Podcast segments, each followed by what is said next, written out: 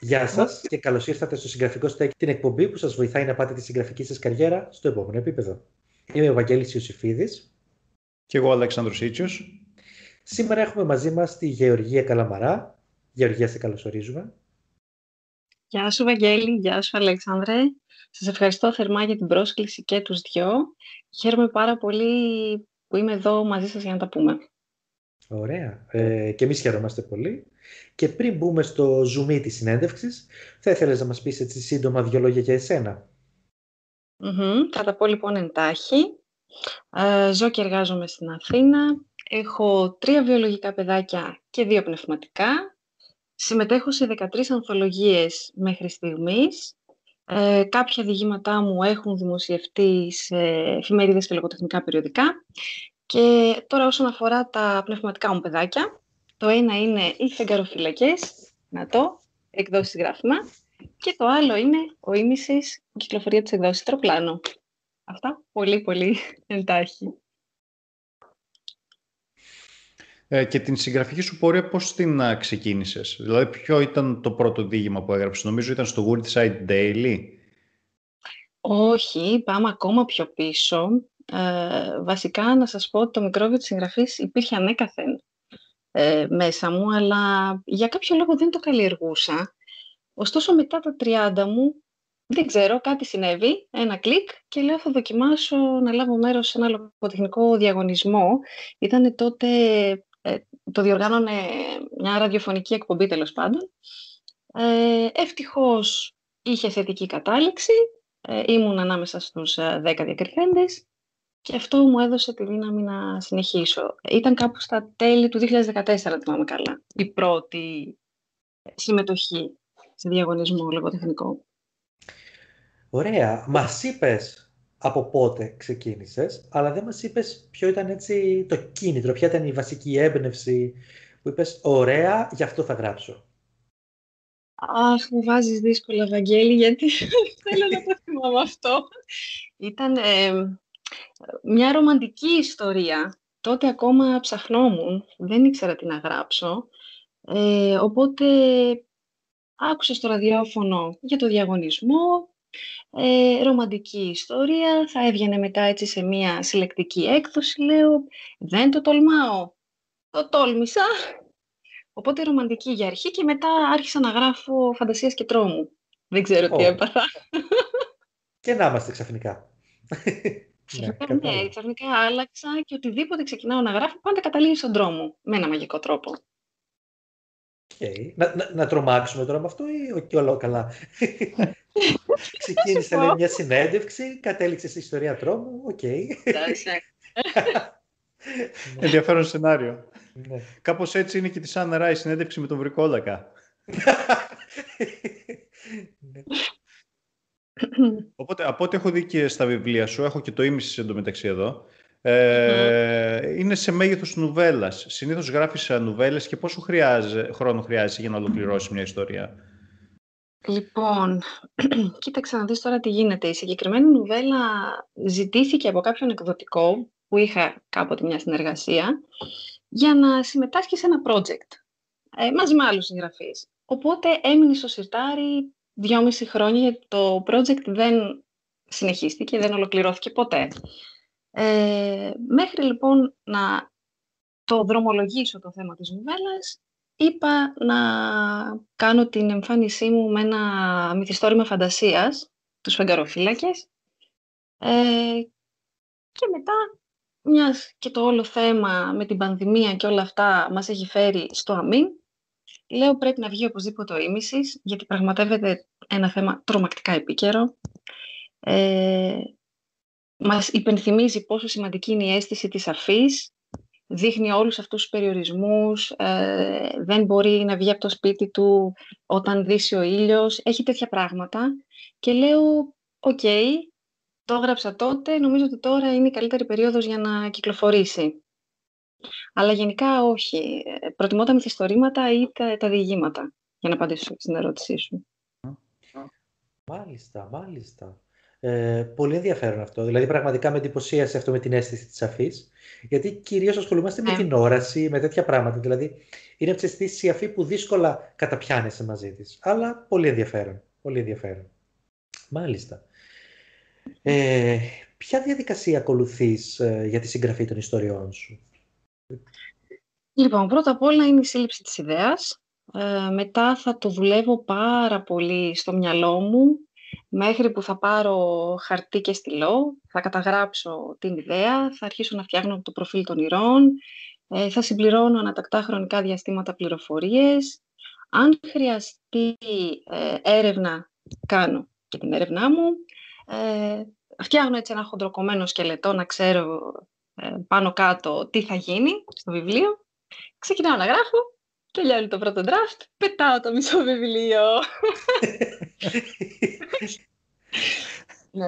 Από το δεύτερο, τρίτο πέρασμα ε, είμαι σε καλό δρόμο μετά. Ξέρω δηλαδή τι θέλει ακριβώς να μου πει ο ήρωάς μου. Δηλαδή στην αρχή τον παιδεύω, μετά μου λέει όχι, χαλάρωσε, θα γίνει έτσι. Οπότε του δίνω βήμα και πάει πολύ πιο άνετο το θέμα. Εν τω μεταξύ είναι ε, πολύ ωραίο που το λες όλο αυτό έτσι ε, γλυκά, με χαμόγελο και τώρα όλοι οι νέοι Ναι. συγγραφείς εκεί πέρα τρώνε τα νύχια τους, λένε τι γίνεται εδώ πέρα, θα πετάξουμε το μισό βιβλίο. Αλλά έτσι δεν Εγώ, είναι, έτσι. εγώ το πετάω, το πετάω ενηλαιώς στο μισό βιβλίο, γιατί λέω δεν χωράει εδώ. Ωραία σκηνή, δεν χωράει, πέτατη όμως, με το που θα την πετάξω να έχω ξεχάσει κιόλας. Και μετά το αποτέλεσμα με ικανοποιεί. Περισσότερο είσαι plotter ή puncher. Δηλαδή, από ό,τι κατάλαβα, κατά κάποιο τρόπο έχεις κάνει outline τα πάντα πριν ξεκινήσεις να γράφεις την ιστορία ή σε μεγάλο βαθμό. Ε, όχι, δεν, δεν βρίσκω τα πάντα, σου λέω πολύ χοντροκομμένα και στην πορεία αφήνω και τον ήρωα να μου μιλήσει τους ήρωες, να μου πούνε μερικά πραγματάκια. Το τέλος το ξέρεις όμως από την αρχή. Που θες Ε, να πάει κατά κάποιο τρόπο η ιστορία ή αυτό. σου βγαίνει; Εγώ το σκέφτομαι, αλλά όταν έρθει η ώρα να το γράψω, βγαίνει κάτι άλλο, το οποίο είναι κλάση ανώτερο από αυτό που είχα ζητήσει εγώ. Ας πούμε και στους φεγγαροφύλακες ε, έπαθα πλάκα με το φινάλε. Λέω αυτό το πράγμα δεν το ζήτησα εγώ, το ζήτησαν αυτοί. Στον ίμιση ε, πάλι ήρθε μοιραία μόνο του. Δεν γινόταν διαφορετικά. Αν μπορούσες να ξεχωρίσεις μία από τις ιστορίες σου, ποια θα ήταν αυτή; Μόνο μία. Μόνο, μου βάζετε δύσκολα γιατί Έτσι Ε. είναι ανακρίσεις. σχεδόν όλες τις ξεχωρίζω και τις αγαπώ. Ε, μ, θα σου πω πάλι τον ίμιση όμως, γιατί όπως προείπα το θέμα πραγματεύεται είναι τρομακτικά επικαιρό. Διαβάστε το και θα καταλάβετε τι θέλω να πω. Βέβαια, ο ήρωας αντιμετωπίζει τα προβλήματά του επειδή ερωτεύεται, αλλά γενικά δεν μπορεί να έχει το αντικείμενο του πόθου του, δεν μπορεί να το ακουμπήσει, δεν μπορεί να το αγγίξει ε, και όλη αυτή η αίσθηση του μην αγγίζεις, ας πούμε, το, τον διαλύει. Ε, θα δείτε πολλά πράγματα μέσα στο βιβλίο που ε, είναι σύγχρονα και επίκαιρα, όπως τα αντισηπτικά μαντιλάκια, το ότι δεν μπορεί να βγει από το σπίτι του και γύρω στις 6 που δει ο ήλιος, δηλαδή είναι απίστευτο. Και έχω και ένα, ένα κομμάτι, ένα απόσπασμα που λέει ότι έχω βαρεθεί την προγραμματισμένη ζωή μου, δηλαδή πράγματα τα οποία θα, θα έλεγε ο καθένας από εμάς. Και το διάβαζα και λέω εντάξει, οκ, ο ίμισης πρέπει να βγει τώρα. Και άντε να τους πεις ότι εσύ το έχεις γραμμένο αυτό από πριν και δεν το γράψες το. Άντε να τους το πεις. Φαντάζεσαι, αν το ήξερα θα έγραφα και τους αριθμούς του Τζόκερ, ας πούμε. από διάφορα. Αλλά εντάξει, χαίρομαι πάρα πολύ όμως και ελπίζω να αγαπηθεί. Μάλιστα. Ε, πιάνεις δηλαδή δύσκολα θέματα, μας το τόνισες αυτό, αλλά υπάρχει κάποιο θέμα το οποίο δεν θα έπιανες, θα επέλεγες με τίποτα να μην ασχοληθείς με αυτό; Μμ. Δεν, ε, δεν νομίζω, δεν θέλω να είμαι απόλυτη και να λέω ας πούμε ότι ποτέ δεν θα το έκανα αυτό, γιατί πάντα μου γυρνάει boomerang. Ε, και έτσι θα πω ότι όχι δεν υπάρχει κάποιο θέμα, όλα. Αν και όλα πλέον έχουν ε, υποθεί και έχουν γραφτεί, αλλά θα ήμουν ανοιχτή σε όλα. Τα βιβλία σου πώς τα διαφήμιζες ή τα διαφημίζεις ακόμη; Αχ, παιδιά, η διαφήμιση είναι ένα απονεμένο θέμα. Τώρα το τελευταίο χρόνο, ας πούμε, που τραβάμε αυτό που τραβάμε. Ε, δεν υπάρχουν τα φεστιβάλ, δεν υπάρχουν οι παρουσιάσεις διαζώσεις, δεν υπάρχει τίποτα τέτοιο, άρα καταφεύγουμε στο διαδίκτυο. Ε, αυτό που μπορώ να κάνω είναι κάποιες αναρτήσεις που αφορούν το βιβλίο, ε, να κοινοποιήσω κριτικές αναγνωστών, να κάνουμε έτσι, κάποιες συνεντεύξεις, ε, να έρθω σε συνεννόηση με βιβλιομάδες και με bookstagrammer ενδεχομένως και να βάλουμε κάποιο αντίτυπο για κλήρωση, ε, τέτοια πράγματα. Και αλλιώς ε, στο τηλέφωνο με φίλους που το φέρνει συνήθως κουβέντα ε, και δείχνουν ενδιαφέρον, ε, πηγαίνουν, αγοράζουν το βιβλίο και μετά το διαφημίζουν οι ίδιοι στους δικούς τους φίλους. Οπότε πάει κάπως έτσι. Μάλιστα. Εντάξει, αλλά από όσο ξέρω, δεν κάνω λάθος, και η αδερφή σου ασχολείται με το χώρο και έβγαλε και εκείνη το πρώτο της βιβλίο πρόσφατα. Ε, βοηθάει αυτό και στη διαφήμιση και στις πωλήσεις το να είστε μαζί σε όλο αυτό; Ε, δεν θα έλεγα ότι βοηθάει, γιατί ο αναγνώστης δεν θα πει «Α, οι αδερφές Καλαμάρα βγάλανε βιβλία, θα τα πάρω και τα δύο». Ε, μπαίνουμε κι εμείς ε, στην αξιολόγηση εντός εισαγωγικών των αναγνωστών και διαβάζουν το πιστόφυλλο. Ε, τι έχει γράψει η Γιώτα αυτό, τι έχει γράψει η Γεωργία αυτό. Α, θα πάρω π.χ. της Γιώτας. Μ' αρέσει καλύτερα, μου ταιριάζει καλύτερα.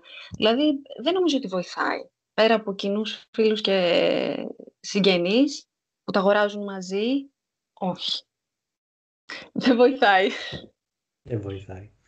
Πώς είναι πάντως να έχεις αδερφή συγγραφέα, ενώ είσαι ίδια συγγραφέας.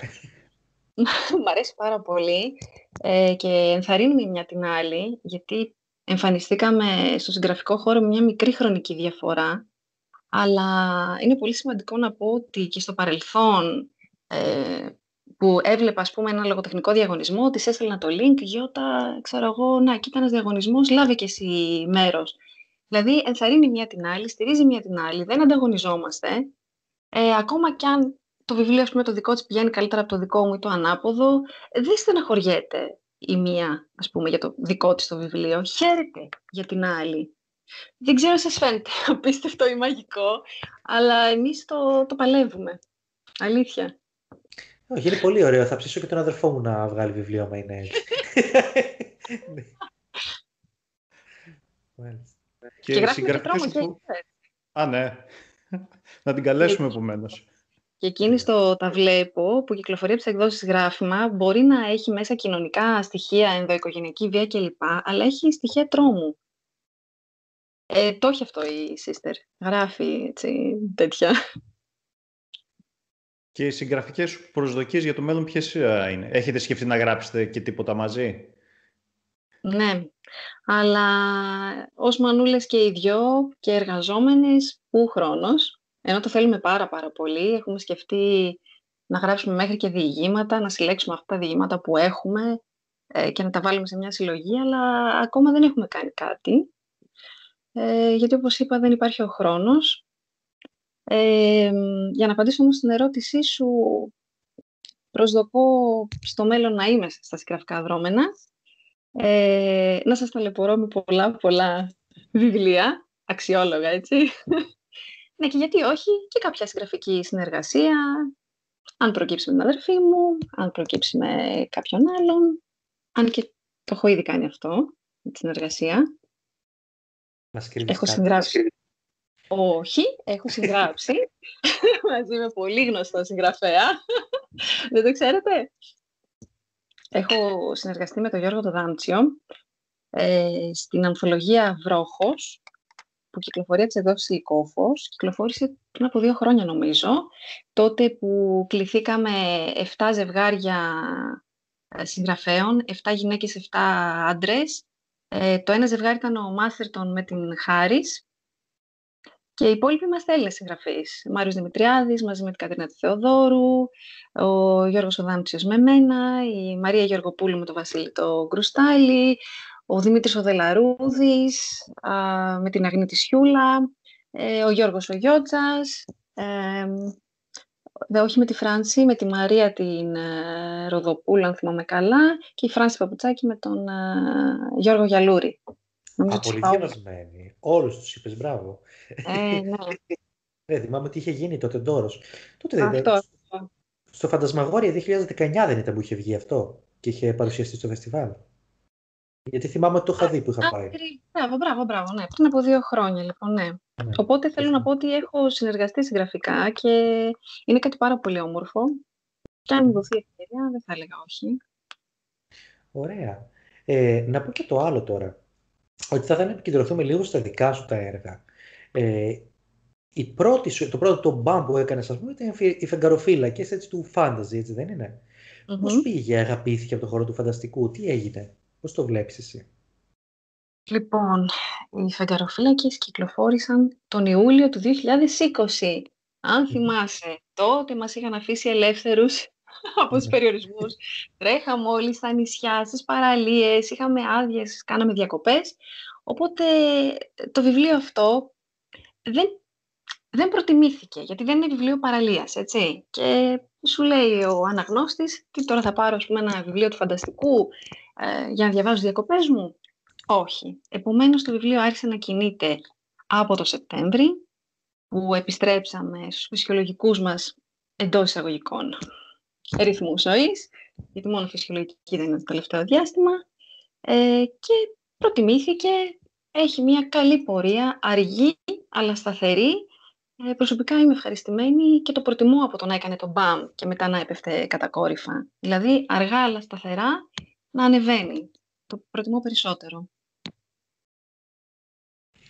Βγήκε, ε, βγήκε ουσιαστικά πολύ κοντά σε σχέση με το ίμιση. Αυτό πιστεύεις ότι βοηθάει γενικά, ιδιαίτερα σε νέους συγγραφείς ε, της πωλήσεις, δηλαδή το να βγάζουν ε, βιβλία τόσο κοντά; Ε, εμένα, για παράδειγμα, με έχει βοηθήσει.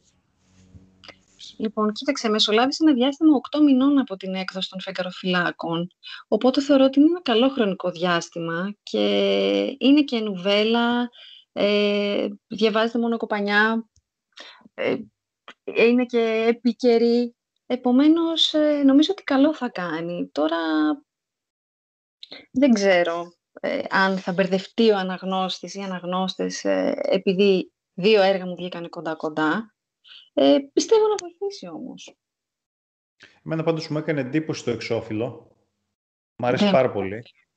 Σε πάρα... γενικές γραμμές, ε, ποια ήταν τα σχόλια που εισέπραξες για το εξώφυλλο; Γιατί όλοι ξέρουμε ότι το εξώφυλλο μετράει τελικά μετράει πάρα πολύ. Ε, πολύ θετικές εντυπώσεις εξ αρχής. Ε, δηλαδή είδα μια αγάπη και από ανθρώπους που δεν τους ήξερα. Ε, και το παρήγγυλαν, το προ-παρήγγυλαν κιόλας. Οπότε με χαροποιεί, γιατί είναι ένα συγκλονιστικό εξώφυλλο. Νομίζω ότι είναι άκρος αντιπροσωπευτικό και είναι άψογο, κατά με. Δεν ξέρω. Εσύ, Βαγγέλη, Εγώ να σου πω ότι ε, μπορεί να είναι και εντάξει, είναι βαρύ αυτό που θα πω, αλλά το πιο εντυπωσιακό εξώφυλλο που έχω δει, και έχω δει πάρα πολλά, για ποιο λόγο όμως. Άλεξ, θες λίγο να το, να το ξανασηκώσει και να γυρίσει σιγά σιγά προς τη ράχη; Είσαι για να φανεί. Δηλαδή είναι ο ίμισης και άμα το γυρίσεις, στην ουσία φαίνεται το πρόσωπό του στη ράχη και στο full cover. Αυτό mm. ήταν που με έκανε να πω εντυπωσιακό.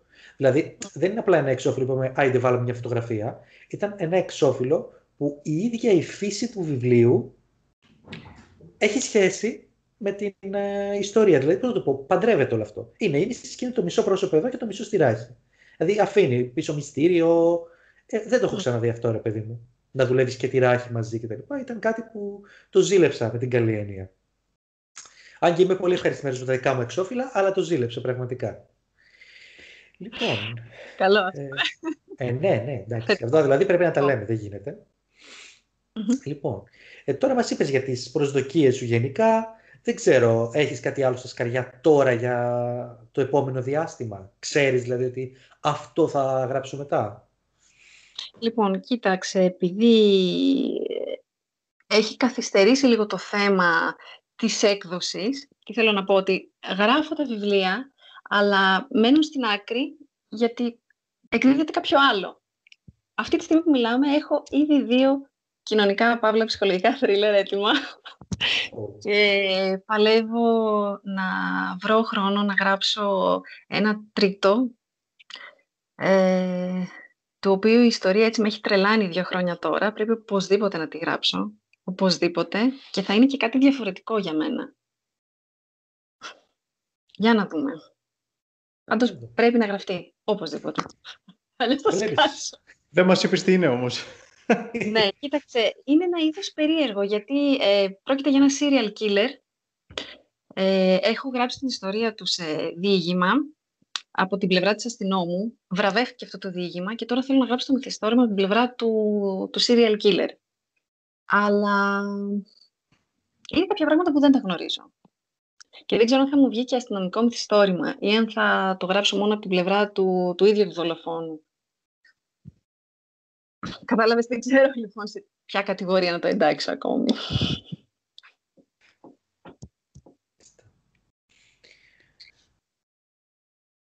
Τα, άλλα τα, δύο, τα, ναι, τα άλλα τα δύο τα βιβλία έχουν βρει εκδοτική στέγη ή δεν τα έστειλες ακόμη; Και δεν τα έχω στείλει ακόμη.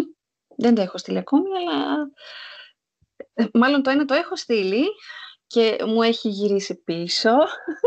Αρνητική απάντηση. Αλλά εντάξει, δεν το βάζω κάτω. Θα, θα το παλέψω. Θα το παλέψω. Ε, ναι, πρέπει να το μαθαίνει αυτό ο κόσμος κιόλας, ότι δεν, υπά... δεν είναι ένας κόσμος γεμάτος αποδοχή, χαμόγελα κτλ. Υπάρχει και η άλλη όψη. Έτσι. Ε, παιδιά, ναι. Και εντάξει, τώρα αν με το καλημέρα ε, σου λέγανε «ΟΚ, θα το εκδώσουμε», ε, νομίζω ότι θα επαναπαυόμασταν. Δεν θα προσπαθούσαμε και καθόλου. Μπορεί και να, δεν ξέρω, να φουσκώναν λίγο τα μυαλά μας, ενώ τώρα είμαστε λίγο πιο προσγειωμένοι, ε, το σκέφτεσαι, λες γιατί με απέρριψε, για κάτσε λίγο να ξαναδώ το, το κείμενό μου. Μπορεί η μπέτα μου να μου πάνε αυτά, αλλά ξέρω εγώ. Ε, εν τω μεταξύ αλλάζουν και οι προτιμήσεις του κοινού. Κοιτάς να, έτσι, λίγο να συμβιβαστείς με τα γούστα τους, χωρίς να ρίξεις την ποιότητα των γραπτών σου, έτσι. Και ναι. προχωράς. Δηλαδή, αν ε, ακούγαμε πάντα ναι, δεν θα έβγαινε ο ήμισης, θα έβγαινε ο ημιτελής, έτσι. Δηλαδή θα λέγαμε ότι ό,τι γράφω είναι καλό, δεν χρειάζεται να ξαναδώ, το έγραψα και έφυγε. Το πρώτο draft έφυγε για εκδόσεις. Ε, δεν γίνεται και αυτό. Mm. Έτσι δεν είναι. Πάντως δηλαδή... να σου πω συγκεκριμένα για τον ήμιση, συγγνώμη σε διακόπτω, ότι είναι το μοναδικό μου έργο που απορρίφθηκε μόνο από έναν εκδοτικό και πήρε τρία ναι από τους άλλους εκδοτικούς. Οπότε μπήκα στη διαδικασία να διαλέξω εγώ με ποιον θα συνεργαστώ. Έλα, μπράβο. Πολύ σημαντικό. Αυτό το βιβλίο πραγματικά ε, ήταν να βγει. Απλά άρχισα εγώ να απορρίπτω για δικούς μου λόγους τους εκδοτικούς. και έτσι. Ε, εγώ η συνεργασία με την υδροπλάνο. Ε, πολύ σημαντικό ρε αυτό. Να μπορείς και ως συγγραφέας να έχεις κάποιες επιλογές. Να μην, ε, να μην σε επιλέγουν μόνο, να επιλέγεις και εσύ. Έτσι. Μάλιστα. Ε, από βιβλία που έχεις διαβάσει συγγραφείς, ποια βιβλία και ποιοι συγγραφείς έχουν εμπνεύσει και κατά κάποιο τρόπο έχουν διαμορφώσει το συγγραφικό σου στυλ, χαρακτήρα. Ε, νομίζω κάθε βιβλίο που έχω διαβάσει με έχει επηρεάσει σε μικρό ή σε μεγάλο βαθμό ή με έχει εμπνεύσει. Ε, τελευταία όμως, επειδή παλεύω να διαβάσω έτσι λίγο βιβλία εγκληματολογίας και να ασχοληθώ με όλο αυτό για το βιβλίο που είπαμε με το serial killer, ε, έχω εμπνευστεί πάρα πολύ από τον Chris Carter και έτσι από, εκεί, από εκείνον, επειδή έχω διαβάσει και τα έξι βιβλία που κυκλοφορούν ε, και θαυμάζω πάρα πολύ τον τρόπο που γράφει και που δεν κουράζει και σου δίνει τις πληροφορίες τόσο όσο, ε, προσπαθώ κι εγώ βάσει αυτού να κάνω ό,τι καλύτερο μπορώ στο, στο καινούργιο μου βιβλίο. Μάλιστα. Μας είπες για τα καλύτερα που συμβαίνουν στον χώρο, λοιπόν. Αλλά υπάρχουν και πράγματα που βλέπεις να συμβαίνουν και ίσως να σε αποθαρρύνουν ή ακόμα και να σε θυμώνουν σχετικά με όλη αυτή την προσπάθεια και το χώρο.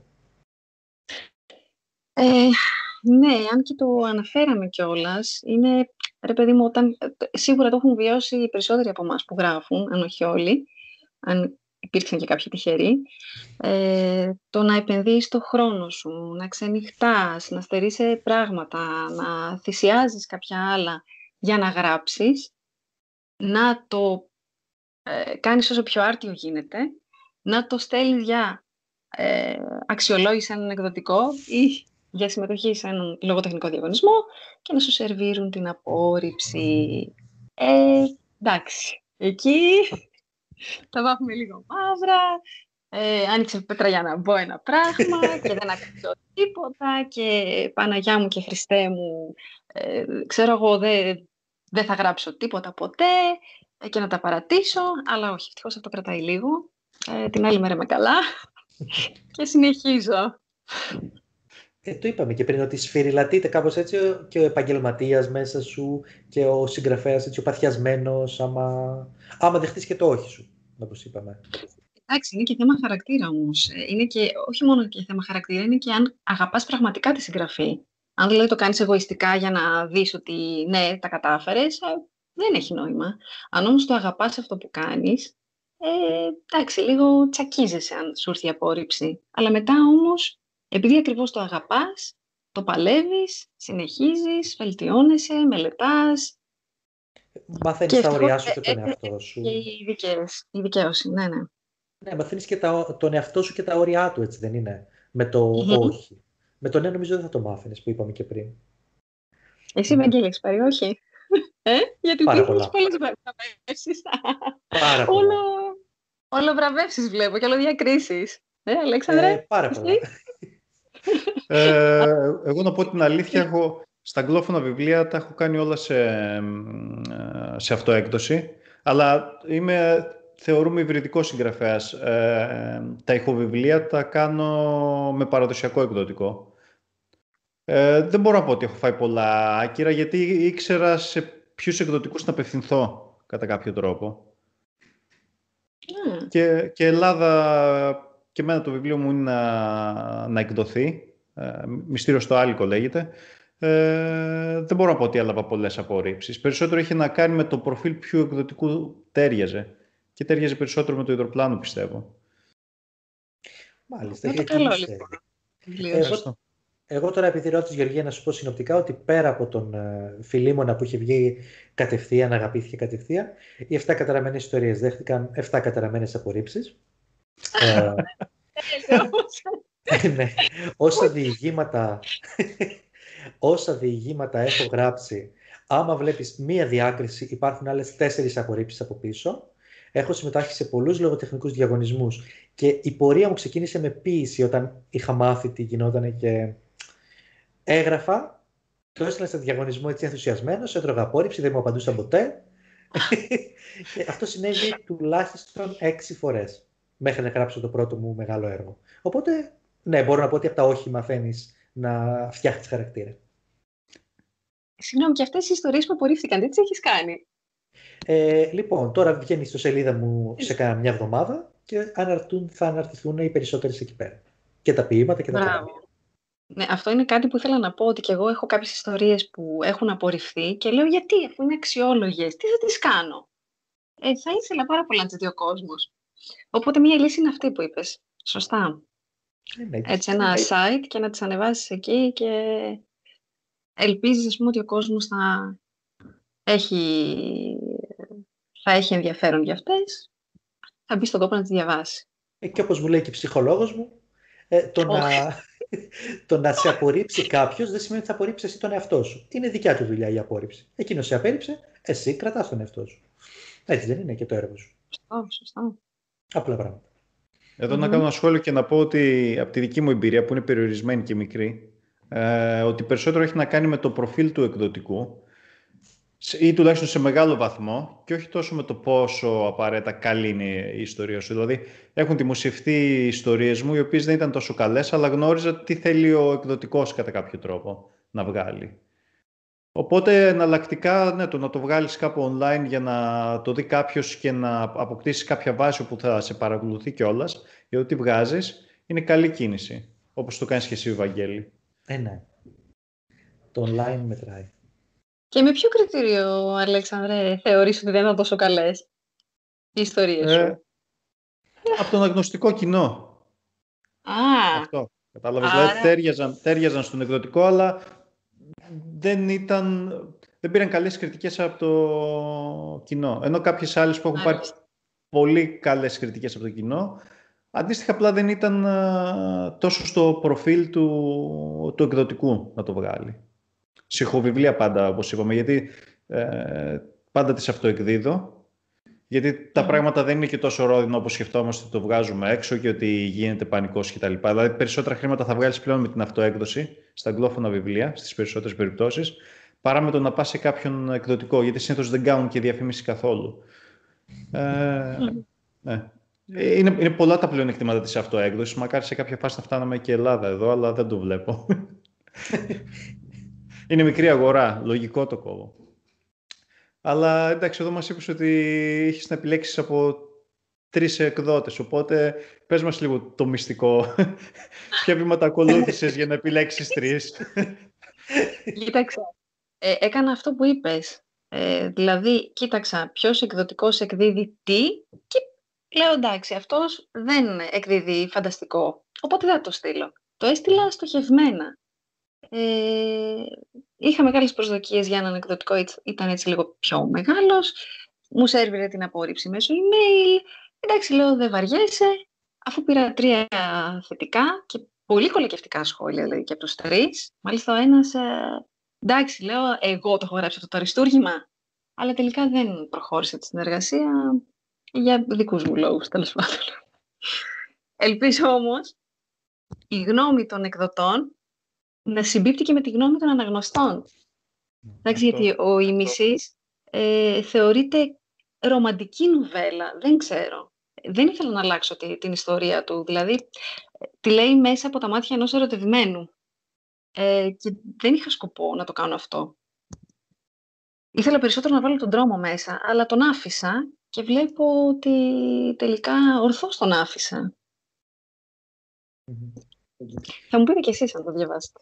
Εγώ πιστεύω, να σου πω την αλήθεια, επειδή το ξεκίνησα, μου κάνει περισσότερο σαν paranormal romance. Είναι οι κατηγορίες που διαβάζω πάρα πολύ. Και πιστεύω ότι... Ναι, ναι, να σου πω κάτι. Πιστεύω ότι το έχουμε παρεξηγήσει στην Ελλάδα.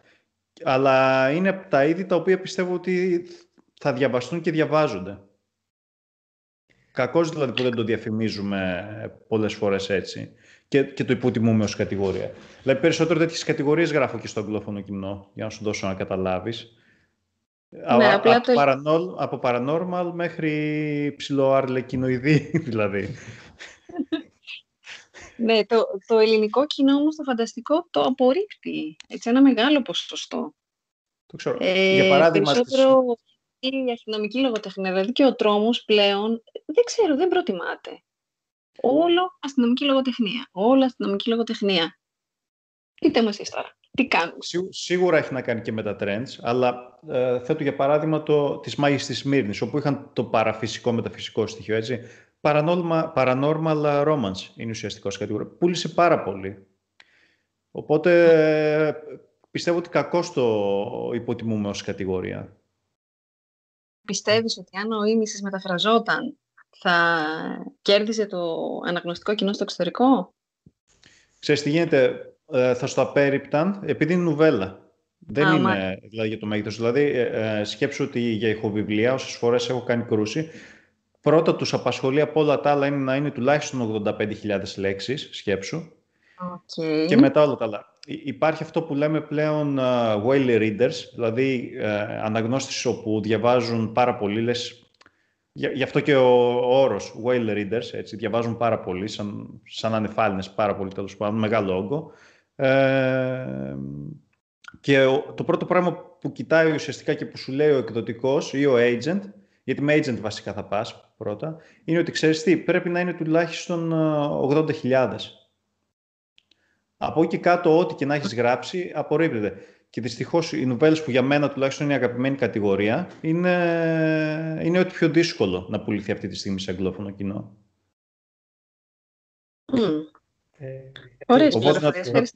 να, να, το έχεις υπόψη. Δηλαδή και εμένα βιβλία μου τα οποία ήταν λιγότερο ε, καλά, επειδή ήταν 120-130 χιλιάδες λέξεις, προχώρησαν, ε, έπαιξε βασικό ρόλο το μέγεθος. Όσο Άρα, λοιπόν, παράξενο και να ακούγεται. Η έκταση των λέξεων και όχι το, το είδος, ας πούμε, αυτό που απορρίπτουν. Πρό, πρώτον, αφενός να ταιριάζει με το εκδοτικό προφίλ και κατά δεύτερον να, να είναι μεγάλο. Δηλαδή, Σκέψου ότι στο Amazon αυτή τη στιγμή με 10 δολάρια έχεις πρόσβαση σε όλα τα βιβλία ή σχεδόν σε όλα τα βιβλία. Να διαβάσεις όποιο θέλεις. Οπότε είναι η φάση λίγο σαν Netflix. Μεγά... Ναι. Βιβλία μεγάλα να τα διαβάζω, να γεμίζει ο χρόνος μου. Κοίτα, Γεωργία, σε σχέση με αυτό που είπες πριν, ε, τι γίνεται με αυτά τα είδη, εγώ δεν θα σταθώ κυρίως στο τι γράφει κάποιος, αλλά πώς το γράφει. Δηλαδή υπάρχουν ε, αστυνομική λογοτεχνία, ας πούμε, αριστουργήματα και αστυνομική λογοτεχνία wannabe που δεν θα γίνουν ποτέ αριστουργήματα, διότι δεν είναι αστυνομική mm. λογοτεχνία. Είναι καμουφλαρισμένο κάτι άλλο. Κάτι άλλο θέλω να γράψω και απλά έχω σε μέσα και ένα detective. Ε, δεν γίνεται αυτό. Ο τρόμος, ας πούμε. Είναι κάτι διαχρονικό. Δεν θα πάψει δηλαδή ο κόσμος να διαβάζει ωραία και καλά βιβλία τρόμου. Όσο και να βγουν στο μέλλον, όσο και να φύγει το trend. Δηλαδή, ε, θα έλεγα να μην φοβόμαστε τόσο την έννοια διαχρονικό ανάγνωσμα. Αν κάτι είναι πολύ καλό, θα μείνει στο χρόνο. Ο χρόνος θα το κρίνει. Έτσι πιστεύω εγώ.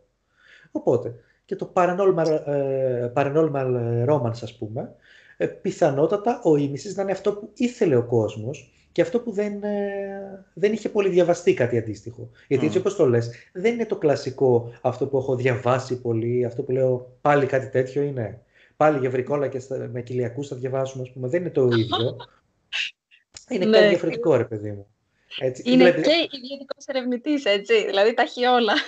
Α, είναι και ιδιωτικός ερευνητής. Ωραία. Ναι, βασικά. Ο Αγγέλη είναι... ταιριάζεται. Ταιριάζουν, ταιριάζουν. Σε αυτό που γράφεις. Θα σου πω τι ακριβώς ε, συμβαίνει ε, με τον ίμιση, όπως ε, ανέφερα στην αρχή της κουβέντας μας, ότι είναι μια ιστορία που είχα γράψει για έναν λογοτεχνικό διαγωνισμό. Δηλαδή έπρεπε να φτιάξω μια ιστορία με βάση την εκρανάσταση. Ε, Resurrection ήταν. Είμαστε φαντασμαγόρια, κάποτε είχε ένα διαγωνισμό λογοτεχνικό, οπότε είχα συμμετάσχει με αυτό το δίγημα πάλι με τον ίδιο τίτλο, «Ήμισης», και αυτό το θέμα της νεκρανάστασης. Λέω, τι θα κάνω, δεν μπορεί, ας πούμε, ένας θνητός. Χρειάζομαι κάποιον που να είναι μισός-μισός, κάποιον που να ζήσει μέσα σε έναν θνητό, αλλά να μην είναι. Ουσιαστικά να κυριεύσει το σώμα του. Ε, όμως, εφόσον είναι και δαίμονας, έχει και κάποια απαγορευτικά, γιατί προσπαθεί να προστατεύσει τους ανθρώπους, δηλαδή τους αγαπάει τους ανθρώπους, ε, και επομένως δεν μπορεί να τους αγγίξει γιατί κάθε άγγιγμά του επιφέρει πολλά κακά. Δηλαδή μεταφέρει ψυχικές νόσους, να το πω έτσι. Οπότε μικροβιοφοβικού, έχει τα αντισηπτικά, ε, τσιρίζει μαγίζεται, κάθε τυχαίο άγγιγμα είναι επίφοβο για τον θνητό που ακουμπάει. Έχει τέτοια πραγματάκια μέσα. Οπότε νομίζω ότι είναι κάτι διαφορετικό και κάτι σύγχρονο. Δηλαδή κάθε ένας από εμάς αυτή τη στιγμή είναι ήμισης, παιδιά. Όχι μισός θνητός μισός δαίμονας. είναι ήμισης γιατί του λείπει, του λείπει η βασική αίσθηση που είναι η αφή. Καταλαβες. Τι να πω, με έχεις ψήσει πάρα πολύ, έχεις πει τόσο να πολλά. Το, να το διαβάσει. ναι. Επιπλέον να ναι. σας πω ότι όλο αυτό το σκηνικό το έχω στήσει στη Μαδρίτη, γιατί αγαπώ πολύ Ισπανία. Οπότε προσπάθησα να φέρω όλη την ισπανική κουλτούρα σε αυτό το βιβλίο. Πηγαίνεις συχνά ε... Ισπανία, πήγαινες δηλαδή. Να... Όχι, γιατί τώρα... Πάει Βαρκελόνη, δεν έτυχε. Μόνο κι εγώ. Ε... Εν τω μεταξύ Βαρκελόνη έχω πάει, εκπληκτική πόλη. Βαρκελόνη. Αλλά αγαπώ πάρα πολύ τα ισπανικά και γνωρίζω τη γλώσσα. Έχω φτάσει μέχρι το Ιντερμέδιο και ήθελα να γράψω μια ιστορία γι' αυτό. Ναι, βέβαια δεν είναι και λίγο πρόκληση να γράψεις για κάτι που πρέπει να γνωρίσεις με άλλον τρόπο και όχι με το να είσαι εκεί ή να ζεις εκεί. Φυσικά. Έπαιξε Google Maps, να βλέπω σε 3D πώς είναι τα πάρκα, πώς είναι γενικά οι δρόμοι, να είμαι ε, συνεπής ως προς τη τους δρόμους, τις ονομασίες, τα πάντα όλα. Δηλαδή, εντάξει, δεν έγραψα ότι μου κατέβηκε στο κεφάλι. Μέχρι και το ναι. αυτοκίνητο που χρησιμοποιεί ο ήρωας είναι ισπανικής προελεύσεως. και, και σκέψου τώρα, και σκέψου τώρα πώς θα το έκανες αυτό ένα ή δύο αιώνες πριν. το φαντάζεσαι; Ότι Έχω μπει στη διαδικασία. Ακριβώς. Και μπήκα και στη διαδικασία να βρω και ποίηματα Ισπανών δημιουργών για να έχω έτσι όλη αυτή τη, την κουλτούρα. Μπορεί κάποιοι να πούνε έτσι πολύ ρομαντικό στοιχείο, αλλά νομίζω ότι ταιριάζει. Και δεν έχω κεφάλαια, έχω αντί και κεφάλαια συναισθήματα. Α, αυτό και είναι ενδιαφέρον. Mm. Μάλιστα, συναισθήματα. Ναι, ε, εντάξει, τραβάει, τόλμησα τραβάει. πολλά με αυτό το βιβλίο. τόλμησα Ωραία. πολλά. Μπήκε στη λίστα. Ε, Αλέξανδρε, τι άλλο έχεις να ρωτήσεις τώρα σχετικά; Ε, βασικά μέσα σε σύντομο χρονικό διάστημα εξέδωσες τα, τα βιβλία σου, τα μυθιστορήματα. Βέβαια στο χώρο να υποθέσω ότι είσαι ως, αναγρό, ως αναγνώστρια χρόνια. Προετοιμαζόσουν για τα βιβλία που θα βγάλεις, δηλαδή γνώριζες κατά κάποιο τρόπο που πρόκειται να μπεις ως συγγραφέας πλέον; Ε, κοίταξε, δεν φανταζόμουν ποτέ ότι θα ερχόταν η στιγμή που θα έβλεπα το όνομά μου στα εξώφυλλα των βιβλίων ή στα περιεχόμενα των ανθολογιών. Με καμία κυβέρνηση.